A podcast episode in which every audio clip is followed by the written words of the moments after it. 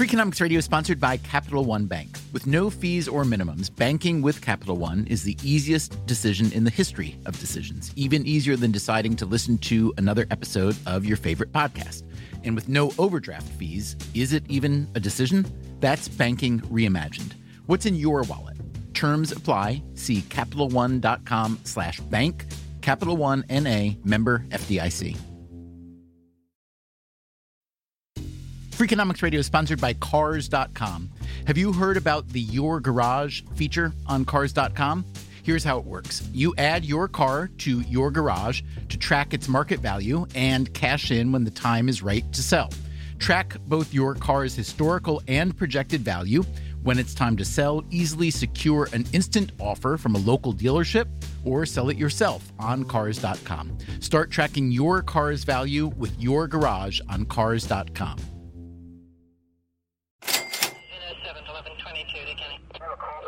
So if I'm a criminal and I and I jump bail and I have to choose between having the cops bring me in for trial or a bounty hunter, I definitely want to put that job in the hands of the police. Bounty hunters are much more likely to get their man. I, I like to say that the bounty hunters are the true long arm of the law. I know what you're thinking. Bounty hunters? Those motorcycle vigilantes their glam rock hair and their big biceps and tattoos, those are the guys who have a higher capture rate than the police? Not exactly, says Alex Tabarrok. He's an economist at George Mason University and co author of a paper that looks at the commercial bail bond industry. So, after we'd published uh, this article, some of the bounty hunters actually got in touch with me and uh, and I said, hey, you know, maybe we should, maybe I should uh, uh, be a little bit of a roguish uh, kind of character. And I asked if I could go out with them actually on the streets and actually learn uh, outside of my office what bounty hunting was all about. Tabarrok went off with a bounty hunter named Dennis in Baltimore. He learned that bounty hunting is all about business. No high speed chases, no gun battles. As Dennis made clear, you don't want to rough up the fugitives or their families because, well, here, Tabarrok will tell you. The bounty hunters, they're very polite. Yeah, these guys they're not breaking down doors at all. And um, I asked, you know, I asked Dennis why this is. And he says it's because we do rely a lot on repeat business. You know, he tells me about uh, one of his customers who told him quite proudly that uh, we've been coming to this firm for three generations. you know, just, just awful, really.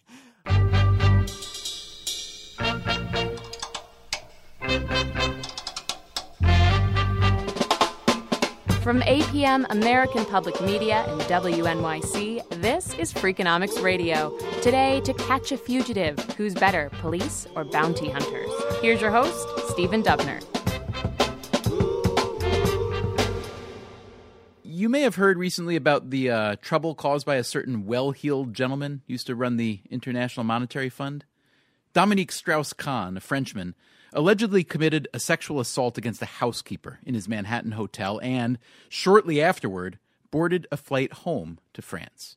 But the police plucked him off the plane and arrested him. He's since been charged and now awaits trial. But he's not in jail. Instead, he's out on bail, a $1 million cash payment, and a $5 million bond. Now, that money is meant to guarantee that Strauss Kahn will show up at his trial and it's hard to imagine that he could flee. He's under court ordered 24 hour surveillance. But if he did somehow manage to scram, we're talking bounty hunter bingo, baby. Here's how commercial bail bonds work. Let's say you're arrested for a crime and the judge releases you on a $5,000 bail. Now, you don't have the money, so you go to your local bail bondsman. You fill out an application that asks for all kinds of information your previous arrests, your employer, union membership, make and model of your car, even your kids' names and where they go to school. Now, the bondsman agrees to pay the court that $5,000 in return for a 10% fee. So you pay him $500 and you sign a contract promising to show up in court. Now, if you're a no show on your court date, it's the bondsman's $5,000 that's at risk. The judge gives him 90 days to find you, and that's when your bondsman picks up the phone, calls a bounty hunter. Under current law, bounty hunters have a lot of latitude. They can break into a fugitive's home without a warrant. It can chase suspects across state lines without worrying about extradition proceedings. They can search and seize without constraint. Now, there are some limits. Bounty hunters can't use unnecessary force, and they're liable if they break into the wrong home. But for some people, that's not nearly enough. Four states Wisconsin, Oregon, Illinois, and Kentucky have banned commercial bail bonds. And the U.S. is, in fact, one of only two countries in the world that allow this system. The other is the Philippines. One former Supreme Court justice called the bail bond industry odorous.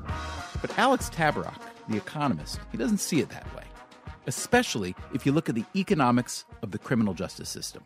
Yeah, I was shocked uh, when I first saw this uh, data. Um, 25% of defendants, felony defendants, simply fail to show up on the day of their trial.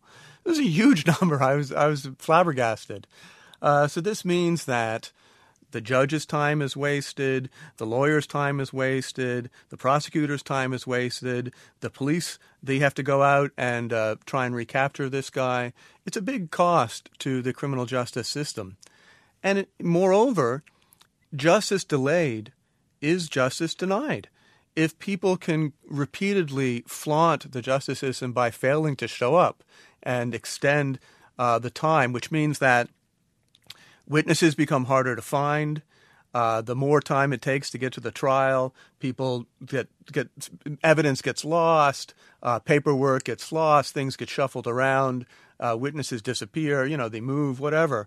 Uh, this really is a cost to the legal system.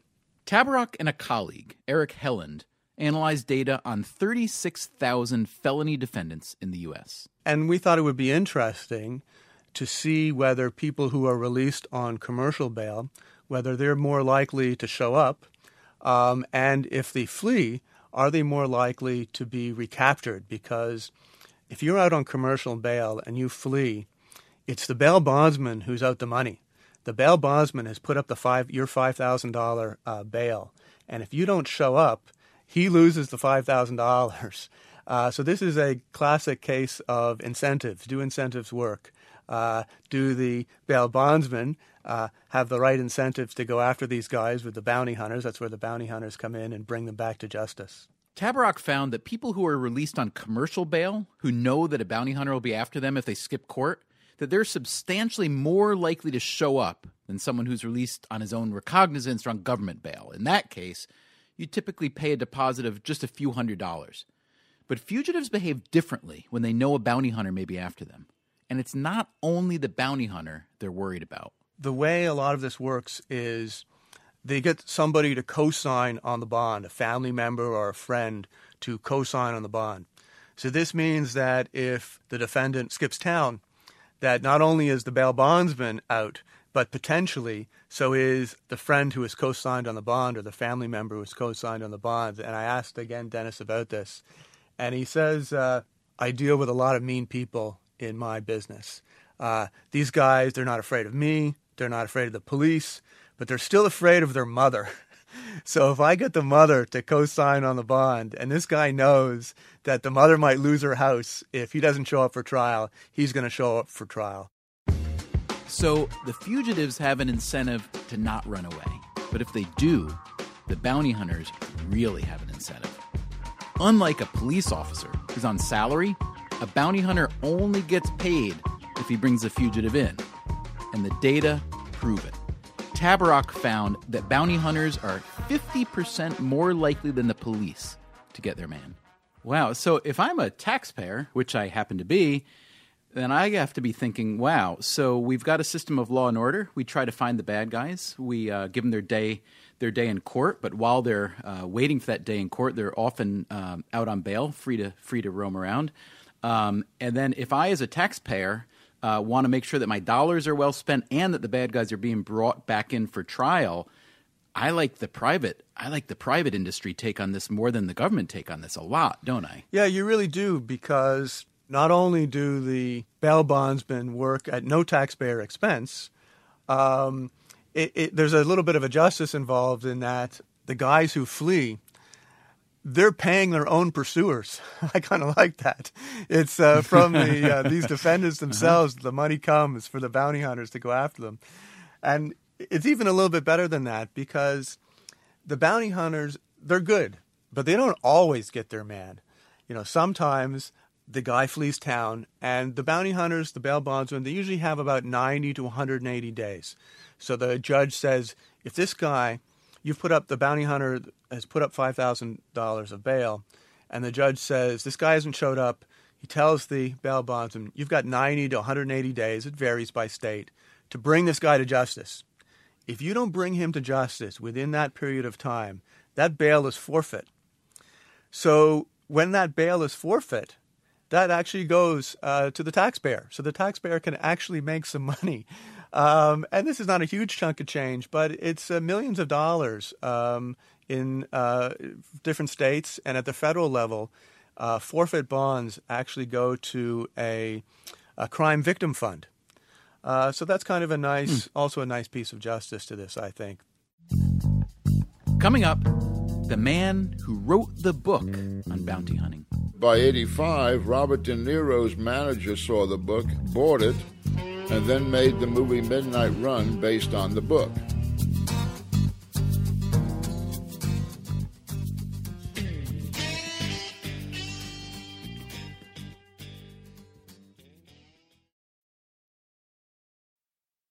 Freakonomics Radio is sponsored by Redfin.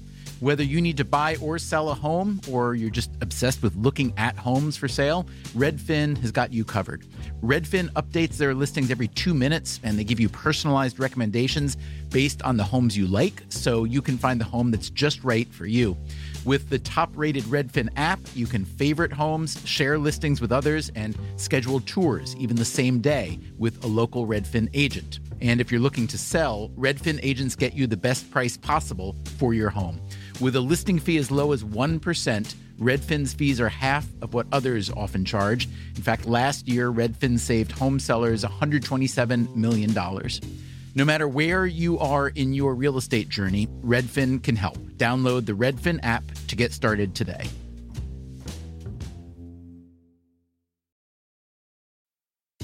Freakonomics Radio is sponsored by Amica Insurance. Amica Insurance is all about empathy. They know your auto, home, and life insurance are more than just policies. Home insurance is about protecting the life you've built. Auto insurance is there to protect you on the road ahead. That's why Amica takes a consultative approach to help protect what matters most to you. They are a customer owned insurance company that puts your needs first, and their representatives are available 24 7 for claim related matters. As Amica says, empathy is our best policy. Freakonomics Radio is sponsored by FedEx. Dear small and medium businesses, no one wants happy customers more than you do. So, you need a business partner just like you, like FedEx, who understands your passion for serving your customers because they have the same commitment towards you. That's why FedEx offers you picture proof of delivery, packageless and paperless returns, as well as weekend home delivery to 98% of the U.S. population on Saturday and over 50% on Sunday. See the FedEx service guide for delivery information. Trust FedEx for timely deliveries. See what FedEx can do for your business Absolutely, positively FedEx. From WNYC and APM, American Public Media, this is Freakonomics Radio. Here's your host, Stephen Dubner. I don't know what you're up to, but I'm working. Oh, working? Me too. I heard you got kicked off the force. What I do is I hunt down idiots who jump bail. You are a bounty hunter? Yep. As much as it pains me to say this, I gotta take you to jail. well, all right. My name is Bob Burton. I'm in California. I run a large organization composed of bounty hunters. Uh, we operate throughout the United States, coast to coast, border to border. We made over 30,000 arrests last year of individuals who failed to live up to their bail bond contract. Bob Burton runs the United States Coalition of Bail Recovery Agents, or US COBRA, based in Santa Barbara. It's a network of about 1,500 bounty hunters, or bail enforcement agents, as he calls them. Also, 400 of my agents are women. because women make very good bounty huntresses. There's an old saying that God created men and women, but Samuel Colt made us equal. Burton's been doing this for quite a while. Well, my career as a bounty hunter began when I was an insurance broker in California in the late, early, early 80s. A friend of mine, Bob Brown, started a magazine called Soldier of Fortune magazine. Oh, yeah. Out of Boulder, Colorado. Uh, we were buddies, and he asked me to go down to El Salvador to cover the war which was starting down there. I was saturated with a need for adrenaline, like I had never felt before. Uh, the adrenaline of the war, dealing with Green Berets, enemy, incoming fire, beautiful women in the city, uh, rogue scoundrel, newsmen from all over the world. I couldn't be an insurance broker anymore, so I went into bounty hunting. And my luck was that uh, uh, I knew some bounty hunters. They took me into the business and taught me, and I, I wanted a book. I could not find any book, so it turned out I wrote the book Bounty Hunter, which turned out to be the first book ever written on the subject, unbeknownst to me. And then one step further, by 85, Robert De Niro's manager saw the book, bought it, and then made the movie Midnight Run based on the book. Let's go. Wait a minute, wait, it's, it's, it's, it's a freight train. I can't do this. I can't do this. Now, Bob, there are some academics who've studied the data on inmates who jump bail to see whether bounty hunters are more efficient, more effective at bringing them in than police, have found that the answer is yes. I'm guessing this finding doesn't really surprise you too much, does it? It doesn't because, frankly, we know we capture about 94 to 96 percent of everybody that jumps bail. Actually, a Department of Justice report says that bounty hunters capture 97% of the fugitives they pursue. 97%. The NYPD, the LAPD, and the Chicago PD fugitive details arrest about 50 to 60 percent of all wanted individuals. Why? They only work a 40 hour week. They get paid regardless. Now, it's not that the police are slacking off. It's just, as Burton points out, that the police and bounty hunters have different incentives and different duties. The police have other cases to pursue, other jobs to do. Sometimes the police and a bounty hunter will be going after the same fugitive, which can lead to friction. Yeah, the police have a, a, 50-50 love-hate relationship with us because we are doing what they do. We get paid more for one arrest than they might make all week. We're rivals with the detective division of that man's area. Uh, for instance, every time we pop someone in New York City, the NYPD's detective division, on one hand, okay, one less case, but on the other hand, why the hell those bounty hunters get to him before we did? A bounty hunter's salary can vary greatly depending on a lot of factors, especially, of course, the size of the bond. Burton says a typical bounty hunter earns between $48,000 and $65,000 a year, which is pretty much in line with a police officer's salary. Bounty hunters do have to pay for their own equipment, though. Well, when you come into the business, first thing you got to do is buy a good $35, $40 pair of handcuffs. Then you got to buy a, a, pistol if you don't already have one, 350 to 500 bucks. Uh, you should have a four door car, ideally a van, where you can transport the prisoner from New York to New Orleans. Because prisoners flee. When they flee, the bondsman's going to call a bounty hunter in the area, the targeted area that he's fleeing to. Like New York agents get calls all the time from Miami, New Orleans, Texas, you name it. Dog the Bounty Hunter is on TV. Uh, I'm guessing that if people watch that show and they come away with an impression of how a bounty hunter acts in his daily business, I'm guessing that's maybe a tiny bit exaggerated.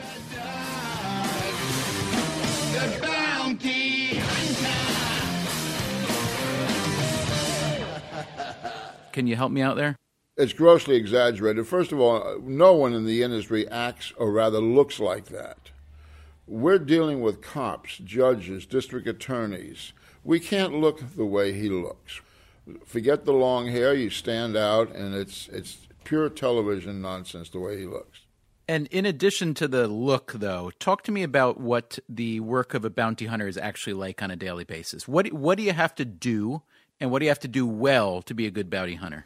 A bounty hunter, a bounty hunter work is ninety-seven percent boredom, three percent uh, adrenaline.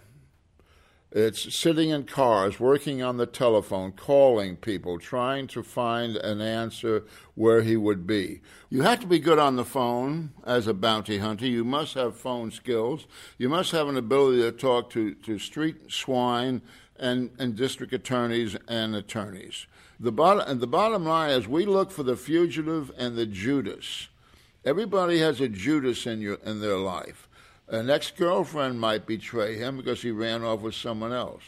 A rival crack dealer will betray him because he wants that guy out of the system and he's because he's competition. There's always someone that will betray you. Now, Bob, just between you and me, if I was a bounty hunter looking for you, who's your Judas? Good question. There's probably 15 surfer chicks here at the beach in Santa Barbara. Just 15? A guy like you? I'm surprised well, it's only uh, uh, 15. Uh, see, see, in my business, AARP means An American Ready to Party. Okay? we have, I mean, one of the oldest bounty hunters in the United States lives back east, and he has to be 79 or 80. And How old uh, are you, Bob? Huh? How old are you, Bob? I'm 72. I look 41, of course. Especially on the radio.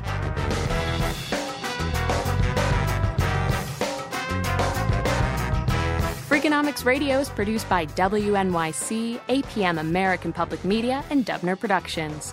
Our producers include Susie Lechtenberg, Chris Neary, Diana Huynh, and Colin Campbell. This episode was mixed by Dylan Keefe. You can subscribe to a podcast of this program and read more Freakonomics at Freakonomics.com.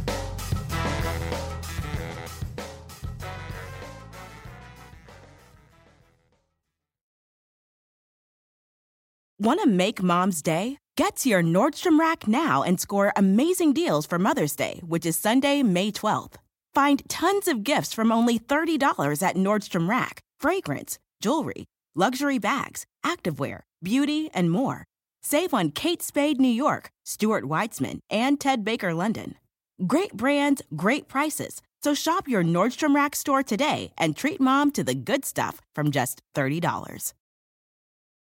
Life is a highway, and on it there will be many chicken sandwiches. But there's only one McCrispy. So go ahead and hit the turn signal if you know about this juicy gem of a detour. Look around. You can find cars like these on AutoTrader. New cars, used cars, electric cars, maybe even flying cars. Okay, no flying cars, but as soon as they get invented, they'll be on AutoTrader. Just you wait. AutoTrader.